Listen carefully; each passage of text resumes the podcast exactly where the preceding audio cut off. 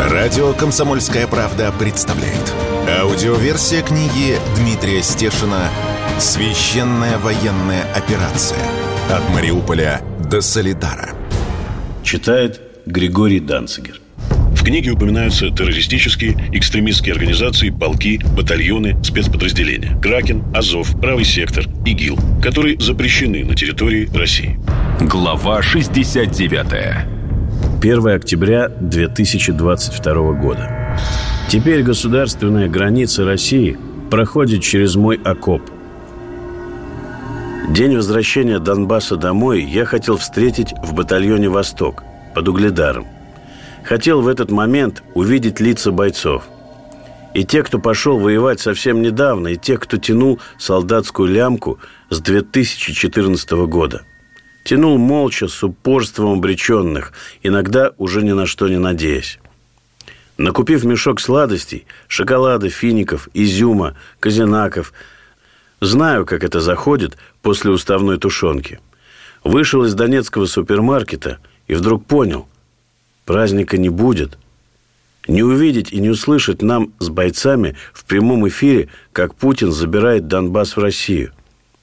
Нет в этом месте, где стоит батальон, ни света, ни интернета, ни сотовой связи. Белый шум, информационный вакуум. Конечно, по рациям всем сообщат радостную весть. Но подробности бойцы узнают лишь потом, когда получат увольнительные и вернутся в цивилизацию. Что делать? Осенило буквально. Найти хороший радиоприемник в Донецке оказалось не проблема. Я как-то не подумал, что сотни поселков у линии фронта до сих пор получают информацию по старинке, по радиоволнам. «Радио – дело стариковское», – заметил мне продавец, заворачивая покупку. «Молодые, конечно, уехали. Чего им там сидеть без света и интернета? А старики остались. Радио слушают, керосинки жгут». Я оказался под угледаром ранним туманным утром. Привычно укутал машину маскировочной сеткой.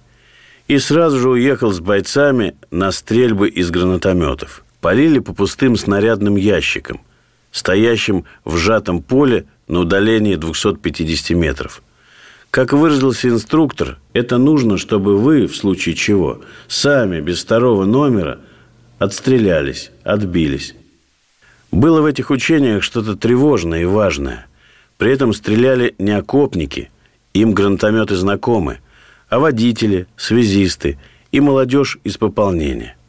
Все понимали, нужно. Учения без муштры, на результат. Закончили быстро и вернулись в деревню. До судьбоносного решения оставались считанные часы. Мою идею в штабе Востока назвали политинформацией и даже политработой, что было сущей правдой.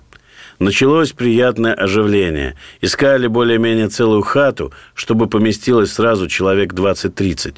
Все, кто днем будет не на позициях. Но уцелевшие дома в деревне были все с прямыми попаданиями. Темные, как погреба. Выбитые окна забиты чем попало, чтобы и лучик света не вырвался наружу. Тогда стали искать хату с большим навесом над двором. Нашли. Начштаба Аскольд, благословивший эту суету, отправил меня из блиндажа на свежий воздух проверять радиоприемник. Я побаивался этого теста. Вдруг радио ничего не поймает. Спрятался под деревом от вражеских коптеров. Сначала поймал старый добрый маяк, потом радио России. Прием устойчивый, качественный. Я перевел дух – Дальше все диапазоны были забиты украинской станцией, вещавшей на оккупированной Киевом территории Донбасса. Быстрой скороговоркой на мове мужские и женские голоса повторяли одно слово, которое я мог разобрать. «Харчуваня» или просто «харчи». Бойцы, участвующие в тестировании, веселились. Потом сменился диктор, мова стала понятнее. Речь шла о том, как освобожденный изюм сейчас зайдет европейский бизнес, и все там расцветет. Особенно будет много харчей. Кажется, даже диктор в это не верил. На звуки соловьиной мовы пришел один из командиров батальона с позывным «Россия». Пошутил про вражьи голоса. Как раз возник повод у него спросить, как себя чувствует противник. Сказанное России несколько противоречило украинским радиосообщениям. Мы пока ничего не наблюдаем на нашем участке. Информация поступает все время, что они заходят или что-то завозят. Вообще впечатление, что у нас противник притих в последнюю неделю. Обстрелы, правда, идут в том же режиме. Как бойцы себя чувствуют? Холодно. В лесопосадках болеют бойцы. Все от простуды, порошки, таблетки, на вес золота. Грелки химические или просто газовые горелки маленькие. Ты ее включил в окопе. Через 10 минут согрелся. Можно даже обсушиться. Все хотел спросить. А сегодня самый удачный день. Почему такой позывной? Россия. Россия смеется. Так я и есть Россия. Родился на Дальнем Востоке. Батя военный летчик. В 12 лет переехал сюда. Потом в Москву занесло на 5 лет. Потом обратно в Донбасс. Дом разбитый, живу в съемном. Я даже не могу сказать, откуда я. Из России. На мой вопрос, что ждет от вхождения в Россию, Россия ответил убийственно точно. Чтобы наши дети возле подвалов не гуляли. Первыми слушать Москву пришли кошки и собачата. В таких мертвых деревнях они всегда жмутся к людям. Звери не могут без людей, а люди без зверей. Потешный пес с грозной кличкой Бармалей пообщался со мной, но было видно, кто из бойцов его хозяин. Пес хромал, лапу перебил осколок еще во время весенних боев. Рану он залезал, само заросло и зажило, как на собаке. Бармалея подобрали недавно. Он путешествует по позициям вместе с бойцами, а после войны хозяин заберет его с собой. И Бармалей это знает. Пес чувствует себя уверенно – у него теперь светлая полоса в жизни. Постепенно двор под навесом заполняется людьми. С позиции приезжает сапер Георгий, заваривает себе лапшу в железной кружке и рассказывает. «Мужики, такой яблоневый сад нашли. Такие там яблоки. М-м-м». Кто-то из бойцов спрашивает. «Молодильные?» Георгий вздыхает. «Если бы. За ними на броне нужно ехать. Туда 120-миллиметровые мины накидывают. Но эти яблоки того стоят. Кто-то из бойцов замечает сознанием дела очень серьезно. Это стража, наверное. Все валятся от хохота. На часах 14.30. И где-то в полях начинает гавкать украинская артиллерийская самоходка. Снаряды падают лениво на краю деревни. Далеко от нас. Не страшно, но землю качает – Бармалей встает на задние лапы и кладет голову на колено хозяина. Закрывает глаза, еле заметно вздрагивает во время прилетов. И тут происходит приятное чудо. Низкие облака рвет какая-то черная тень. Следом рев двигателей на форсаже. Мы слышим, как наш самолет отстреливает ракеты, разворачивается прямо над нашей хатой и добавляет еще в то же место – Вражеская самоходка затыкается. Тихо. И я включаю приемник. Современный человек в мирной жизни избалован информацией. Это больше не абсолютная ценность, но здесь, на фронте, все по-другому. Как говорит разведчик Лис, если ты знаешь точно, какой сегодня день недели, значит, ты не воюешь. Лис не помнит точно, когда он брал Азов-Сталь, то ли в марте, то ли в августе – и он не шутит. Он вне времени, между жизнью и смертью. Состояние, в котором обретают просветление. Только в старом черно-белом кино можно было увидеть, чтобы так слушали обычный радиоприемник. И как специально радио, которое я привез, было стилизовано под старое, ламповое. 40 минут слушали, не разговаривая. Появившегося внезапно завхоза зашикали со всех сторон – Дай нам Путина послушать. Тебя мы потом послушаем. Два раза вставали. Молча все, как-то не сговариваясь. Снимали кепку и подшлемники. Когда почтили память погибших, и в самый последний момент, во время подписания документов о вхождении республик и освобожденных областей в Россию. Дослушали. Праздника не было, война-то осталась, никуда она не делась. Я бы очень хотел, чтобы сразу после выступления по волшебству все стихло вокруг. И эти мужики сорвали бы с себя грязные и влажные камуфляжки, переоделись в гражданское, взяли искалеченного Бармалея на руки и пошли по домам. И к утру или следующим днем они бы дошли пешком до Донецка, до родных домов, жен и матерей. Прочь с этой войны, забыть, как и не было ее. Но чуда не будет. Это все понимали. Шептались. Был у нас 41 год, доживем и до 43-го. Погоним их. Лишь один из молоденьких бойцов не выдержал и сказал своему командиру лесу. «Командир, а можно я очередь в небо пальну?» Лес ответил строго и невозмутимо. «Я тебе прямо по голове пальну. А еще узнаю, кто у нас по ночам генератор в доме запускает». Квадрокоптеры с тепловизорами вычисляют такие цели и наводят на них артиллерию. Я выключил радиоприемник со словами «Ребята, это вам подарок от меня. Обратно не повезу. Конечно, забирайте, слушайте». Посмотрел на разведчика Лиса, ожидая от него какого-то мудрого афоризма, обобщения услышанному. И Лис не подвел. Ну что же, теперь государственная граница Российской Федерации проходит через мой окоп. Сегодня все стало и проще, и серьезнее. Радио «Комсомольская правда» представляет. Аудиоверсия книги Дмитрия Стешина «Священная военная операция. От Мариуполя до Солидара».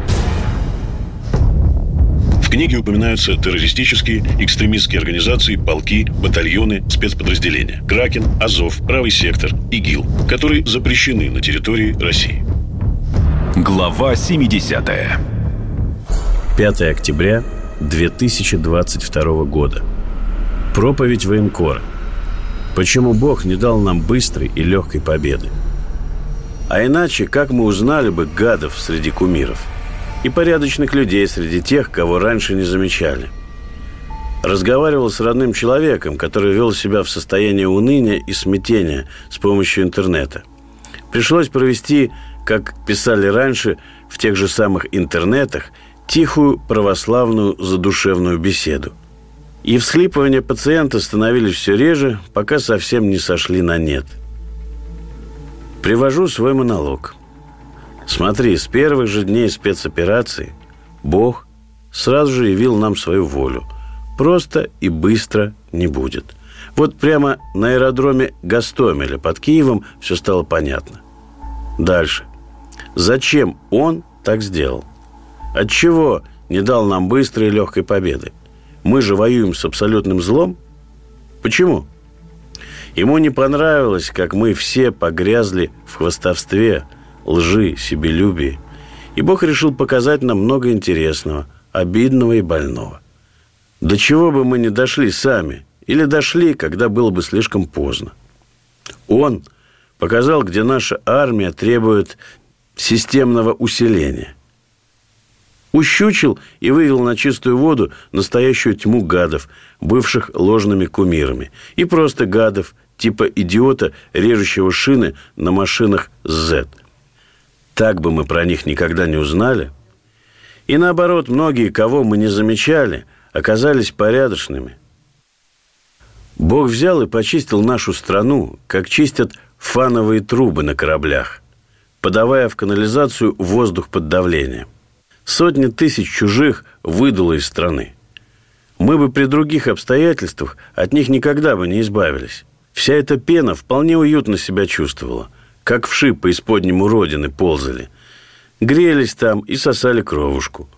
Зато мы приросли несколькими миллионами жестких, рукастых, умных, наших людей.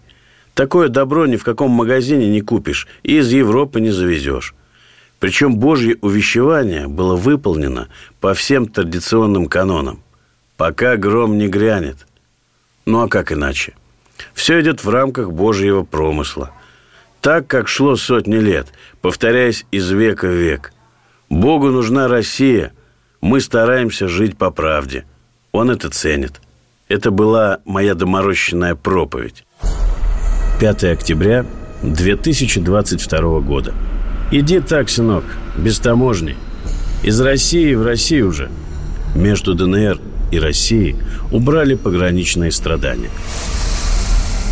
Ровно в полночь 5 октября были официально упразднены таможни между Россией и республиками Донбасса.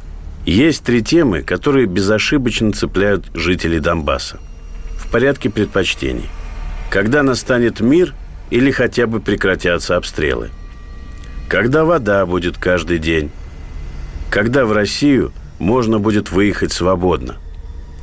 На последней мечте завязано очень много – больше, чем просто личные многочасовые мучения на погранпереходах. Это в первую очередь стоимость продуктовой корзины. Я несколько раз пересчитывал, сравнивая ее с таким же московским продуктовым набором. В гипермаркетах Донецка я всегда отдавал в два раза больше, хотя продукты те же самые. Родные, привычные российские бренды. Нет смысла их перечислять. Когда продавцам ставили на вид такой конский ценник – они делали оловянные глаза и начинали объяснять про суточные простой фур на погранпереходах, что сущая правда. Про таможню, которая душит. Самое неприятное, что даже местные производители решили не отставать, не упускать свою прибыль. И вот стоишь в донецком магазине над прилавком с сосисками и не можешь понять, почему макеевские и янакиевские сосиски стоят, как и «Папа может» или «Мираторг». Они по пути в магазин тоже делают крюк через таможню? Загадка. Аналогичным образом ведут себя и цены на бензин. Процентов на 20-30 выше российских. И так куда ни глянь. Батарейки, детские игрушки, одежда, бытовая техника, канцелярия, обувь. Накручивай, насколько совесть позволяет. А покупателю скажешь скорбно. Таможня. И он поймет, потому что сам периодически с ней общается – в душных и бесконечных очередях на границе. Но в эту ночь все изменилось волшебным образом. В любимом донецком чате, где собирается 1300 горожан, кто-то повесил фото знакового объявления на столбе. С 05.10.2022 с 24.00 таможенный контроль и оформление на таможенном пункте Успенка осуществляться не будет. Три восклицательных знака. Утром я сразу же поспешил на эту Успенку, где мне должны были на нейтральной полосе передать посылку для моих снайперов, воюющих в Марьинке под Донецком. В посылке были вещи, еще пять часов назад совершенно крамольные, так называемый ДТК – дульный тормоз-компенсатор. Как правило, это здоровенные стальные цилиндры, которые накручиваются – на срез ствола автомата или снайперской винтовки. ДТК убирает огонь от выстрела и снижает звук, что благотворно сказывается на продолжительности жизни бойца. ДТК очень любили на таможнях. Их сразу же называли глушителями и отправляли в Ростов на экспертизу месяца так на два. Причем эти изделия изготавливаются и продаются в России совершенно свободно и никаких вопросов не вызывают. Эти ДТК, например, делает фирма «Ротор-43». Еще успевает помогать нашей армии. А вот ВСУшникам они не продают ДТК принципиально. Посмотрим, что будет сегодня, в этот судьбоносный день. Все поначалу показалось по-старому.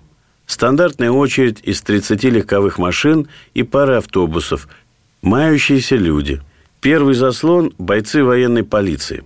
Показываем журналистские аккредитации, паспорт, удостоверение, и меня пропускают дальше.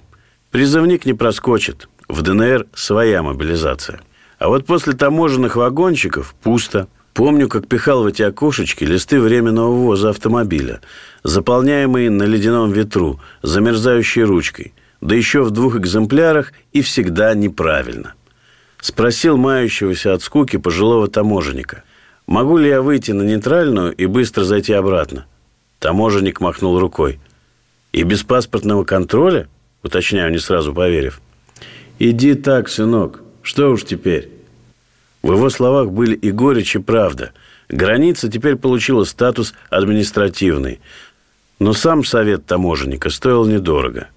С нейтралки меня завернули обратно, проверять паспорт и сверять мою личность.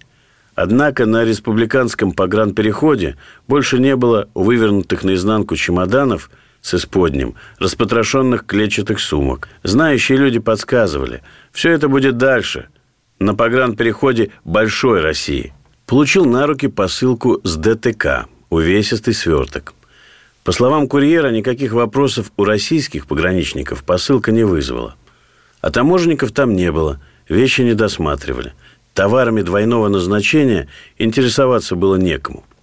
Поговорил по душам и неофициально с российским офицером-пограничником, моим читателем. По его словам, таможня дорабатывает последние дни. Сейчас, например, еще досматривают фуры, заехавшие на терминалы вчера, поздним вечером. Потом все – Скорее всего, останется лишь один погранпереход, который раньше назывался российским. Но погранконтроль на въезде в Ростовскую область останется. Я так думаю, еще года на три. И строгий паспортный контроль. Зачем? Оружие, боеприпасы? В первую очередь, по ним мы всегда работали. Смотри, мы даже сейчас в среднем в день задерживаем как минимум двух человек, которым есть вопросы у спецслужб. Кто воевал не за нас или еще себя как-то проявил, тут не могу уточнять критерии. Когда брали Мариуполь, Азовсталь и они, азовцы и ВСУшники, разбегались толпами. Мы отлавливали таких непонятных граждан десятками. С лета пошли люди, самовольно оставившие свои части, дезертиры. Они нас тоже интересуют. А беглецы от призыва? Мы их называем красноголовыми – Конечно, как объявили мобилизацию в республиках, побежали. Но сейчас им бежать некуда. А главный вопрос. Я могу теперь завести, например, 10 коптеров для наших бойцов? Мой собеседник пожал плечами. Почему бы и нет? Ты же из России в Россию едешь.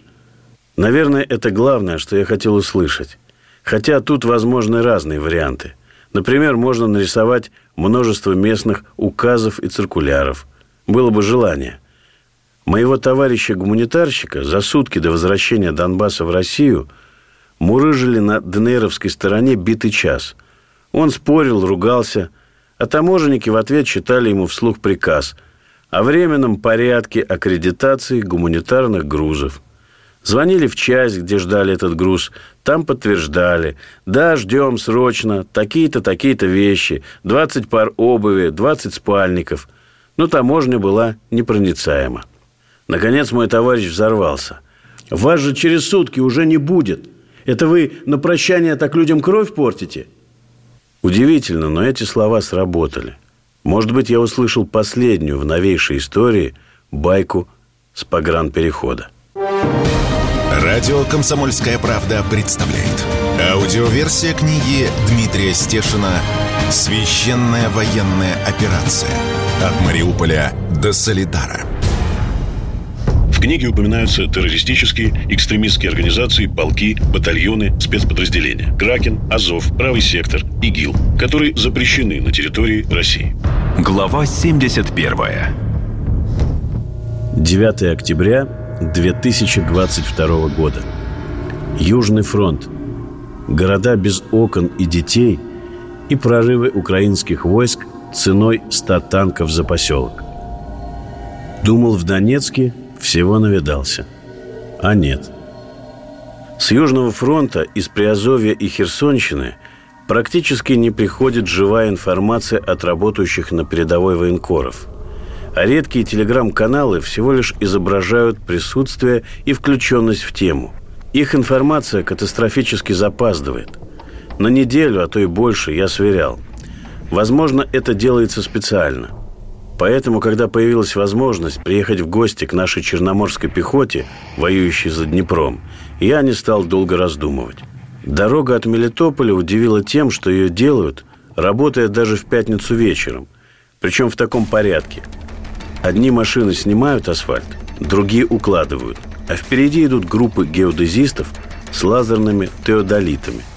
Проскакиваем эту мирную и долгожданную суету – Местные измучены ухабами, оставшимися от Украины.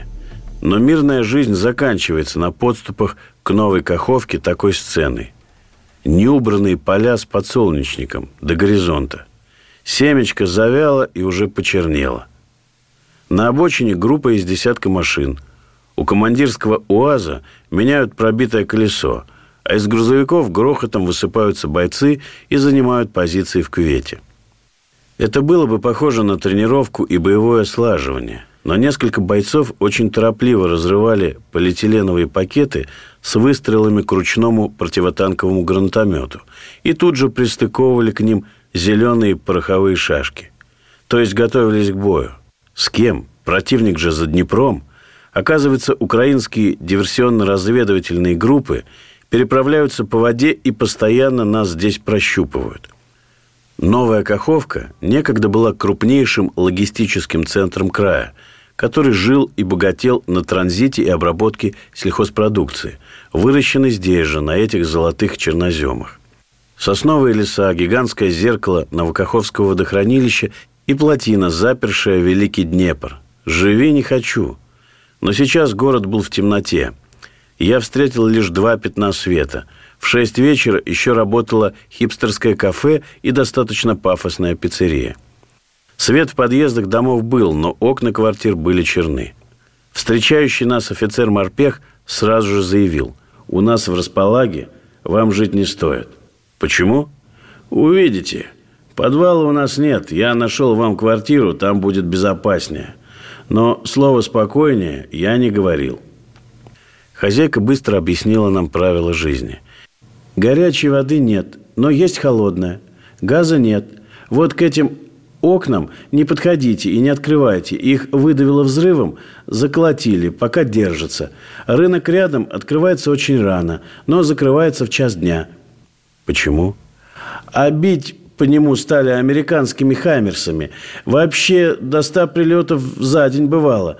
Ну, отдыхайте, все увидите. Хозяйка ушла. Через 15 минут взревела сирена. По городу и плотине водохранилища пошли «Хаммерсы». Я думал, в Донецке всего навидался, но здесь с трудом смог побороть желание бросить съемку и лечь на пол. Тряслись стены, окна и моргал свет. Утро все расставило на свои места. Все окружающие дома оказались искалечены осколками. В школу напротив, с выбитыми окнами, так никто и не пришел. Я вообще не видел в городе детей за эти дни. С утра начались мучительные согласования нашего визита на передовую. На своей машине нельзя. Гражданские не пускают через Наукаховскую плотину.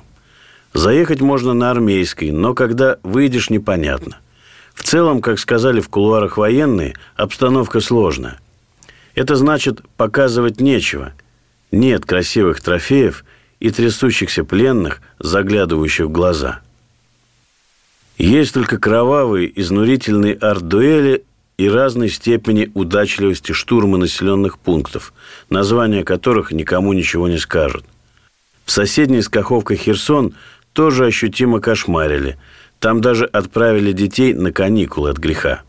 По сообщениям СМИ, в пятницу утром несколько «Хаймерсов» попали по Дарьевскому мосту. Всю атаку ПВО отбить не смогли. Отправились в Херсон – Вроде недалеко, а посуху дороги нет. Антоновский мост искалечен, его даже бросили чинить. Нет смысла. Точнее, будем объективны, не дадут. Везде, вокруг и на подступах к переправе стоят системы ПВО. Месят антеннами воздух. По асфальту валяются обломки и американских «Хаймерсов», и украинских реактивных систем залпового огня «Альха», аналог нашего «Смерча». Альху стали все чаще использовать, смешивая с хаймерсами и атакуя стаей, чтобы раздергать и перегрузить наше ПВО множеством целей. Людей у Дарьевского моста убили прямо на остановке, где автобусы принимают и высаживают пассажиров. Под удар попал грузовичок с продуктами, и детские рюкзачки перемешаны с обгоревшим луком. Проходящая мимо бодрая бабушка с авоськой – ездила из реки Ингулец в Херсон закупаться продуктами. Неожиданно говорит нам на суржике. «Побачьте, что бандеровцы зробили». Из-за забора, издырявленного осколками, выходит дед Юра с костылем. Рассказывать ему нечего.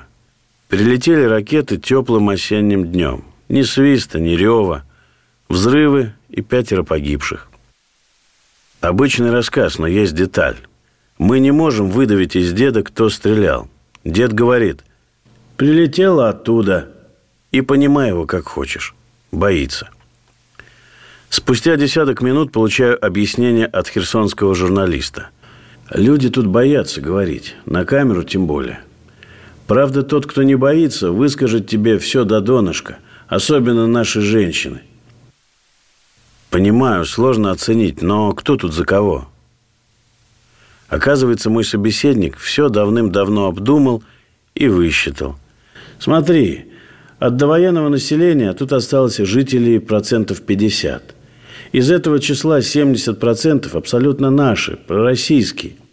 А среди остальных 30% много затаившихся. Ждут возвращения бандеровцев. А где найти тех, кто не боится? Я покажу. Поехали. Не боялись говорить учителя. У них в этот день был праздничный концерт во Дворце культуры. В фойе встречаю семейную пару. Спасателя Григория и его жену Викторию. Так и спрашиваю их. А вы почему не боитесь говорить журналистами? Виктория удивляется. А что нам бояться? С нами Бог, с нами Россия. А можно приветы передать? В Якутию, в Москву брату – по словам семейной пары, именно референдум дал какую-то уверенность людям. Выбор сделан, отступать некуда. Спрашиваю, какие признаки прихода России на земле, в быту? Виктория перечисляет. Медицина бесплатная, бесплатные кружки в школах, образование опять нормальное. Вы представляете, в херсонских школах при Украине уже учили, что папа и мама – это не обязательно мужчина и женщина – Тарифы на коммуналку стали ниже. Теперь ждем мирного неба. Спасибо ребятам, которые нас защищают. В кафе через дорогу от Дворца культуры нахожу его директора и выступавших артистов. Меня усаживают за стол. И Сергей меня поражает первыми же словами. Не все люди у нас понимают главное. Россия слишком быстро открыла для них свое сердце, а они относятся к этому как к должному – Россия зашла, значит, она обязана. Не все люди ценят, что практически не платят коммуналку, что пенсии увеличились в 2-3 раза. А Россия не зашла. Она вернулась навсегда. Она вернула свои земли. Вас не коробят пророссийские билборды с людьми в вышиванках? По всему городу висят. Умом я понимаю их задачу – показать, что не будет гонений по этническому признаку. Но мне кажется, так это не работает. Вышиванка – это пена. Вышиванки есть в большинстве южных российских регионов. Почему ее превратили в украинский символ, я не понимаю, но догадываюсь, зачем. Сергей вдруг рассказывает удивительную историю своей семьи. Это модель уменьшенная копия идущих процессов. У меня отец русин, родом со Львовской области – в начале 20 века половина семьи осталась русскими, половина вдруг стала украинцами и заговорила на диалекте, считая его языком, называя своих же родственников москалями. Вот о чем нужно рассказывать людям. В ночь на субботу обстановка резко изменилась. Атака на Крымский мост смешала множество карт. В Херсоне, особенно не афишируя, решили вывести детей в прилегающие области. Дороги освобожденного Приазовья на какое-то время стали единственным сухопутным путем в Крым и внезапно получили важнейшее стратегическое значение. В ответ враг начал разгонять слухи о решающем ударе на Мелитополь. По карте и в украинских фантазиях этот удар действительно имел бы катастрофические последствия для нашей приазовской группировки. Он бы ее разрезал на две части – Радио «Комсомольская правда» представляет. Аудиоверсия книги Дмитрия Стешина «Священная военная операция. От Мариуполя до Солидара». В книге упоминаются террористические, экстремистские организации, полки, батальоны, спецподразделения. Кракен, Азов, Правый сектор, ИГИЛ, которые запрещены на территории России. Глава 72. 9 октября 2022 года. Противник откатывается. Решил получить информацию с первых рук от одного из командиров черноморских морпехов. Боцман воевал всю жизнь. Первая и вторая чеченская, потом Донбасс, штурм Мариуполя, где был ранен осколком в лицо, но вернулся в строй летом. Угледарское направление, а теперь Приазовье. В общем, ситуацию на фронте Боцман оценил так. Мы ведем активную позиционную оборону. Противник каждый день пытается ее прорвать, но откатывается. Что-то изменилось в оперативной обстановке после подрыва Крымского моста? У нас нет. У нас все было запасено заблаговременно. Помешать подвозу противник не может. Украинские войска смогли как-то расширить свой прорыв в Дучанах, север Херсонщины, зная, что мы оставили этот поселок? Удалось организовать оборону. За этот прорыв противник заплатил большую цену. Пытался реализовать свой численный перевес, но снарядов хватит на всех. Поголовье я точно не подсчитывал, но техники украинскими войсками потеряно больше ста единиц. В том числе и американские боевые машины пехоты «Брэдли». Иностранцы воюют против нас? Поляки активно – есть бойцы, которые отличились, и вы это запомнили. Офицер с позывным «Истина» атаковал безыменно. Получил ранение, перевязался и продолжил воевать. В этом же штурме ранило 8 бойцов десантно-штурмовой роты. После оказания помощи они продолжили бой. Как они сказали, вернулись к нашим ребятам. Всех представили к наградам. Если посмотреть на сегодняшнее положение наших войск и противника, первое, что бросается в глаза, две такие длинные кишки над Днепром и Каховским водохранилищем и в Приазовье. Есть ли опасность в такой конфигурации? Тут опасность есть и для нас, и для противника. Война – это цепь ошибок, а побеждает тот, кто их меньше делает. Что мы, что украинские войска тут могут получить локальный Армагеддон. Все решат человеческий фактор, умелое командование, разведка и поражение целей. Кто лучше справится с этой задачей, тот и победит. Было ощущение, что Херсон и окрестности оставят. На уровне предчувствия. И они сбылись через несколько недель. Я дописал этот репортаж под звуки работы ПВО в Новой Каховке – Через несколько часов придет сообщение об атаке беспилотников на Крымский мост. И я быстро поменяю свои планы. Я находился относительно близко от въезда в Крым через переход Ченгар. 10 октября 2022 года. Как я проехал из России в Россию. Из Крыма через Новороссию по сухопутному коридору. Приазовский маршрут. Эту дорогу Чунгар, Мелитополь, Бердянск, Мариуполь, Новоазовск я знал, проходил ее фрагментами. И всегда меня удивляло, почему ею не пользуются дальнобой и курортники. Почему ползут в Крым и обратно пробками и тянучками через Краснодарский край, закручивая лишнюю сотню-другую километров. По шоферскому калькулятору – от порта Кавказ, где условно начинается Крымский мост, до погранперехода Новоазовск 612 километров. Через Приазовье 370 километров, в полтора раза короче. Почему не ездят? На то было множество причин. Первое. Всегда считалось, что трасса в ужасающем состоянии. Украина не следила за дорогами. Вторая причина. Там же война – Начинаешь объяснять, что от трассы до фронта сотни километров. Смотрят на тебя непонимающе. Думаю, это у меня психика деформирована. И 10 километров от линии боев уже тыл, где можно включить громкую музыку и рулить одной рукой, положив каску на колени. А как с войной в Приазовском коридоре? Что со связью? Что с бензином? Остался ли асфальт и сколько времени займет этот путь? Все это пришлось выяснять лично. Старт. Полный бак, наличные и зетка. Чонгар. Время 12.05. В качестве средства передвижения была выбрана Нива. Она точно доедет до Ростовской области. В полдень встаем на площадке за разрушенным украинским таможенным терминалом. Очередь в Крым – машин 15. Из Крыма иногда лениво проезжают легковые автомобили, все на украинских номерах, с кодами Запорожской и Херсонской области. Ездили скупляться. В магазинчиках окрестных деревень и поселков все товары плюс 30% к цене.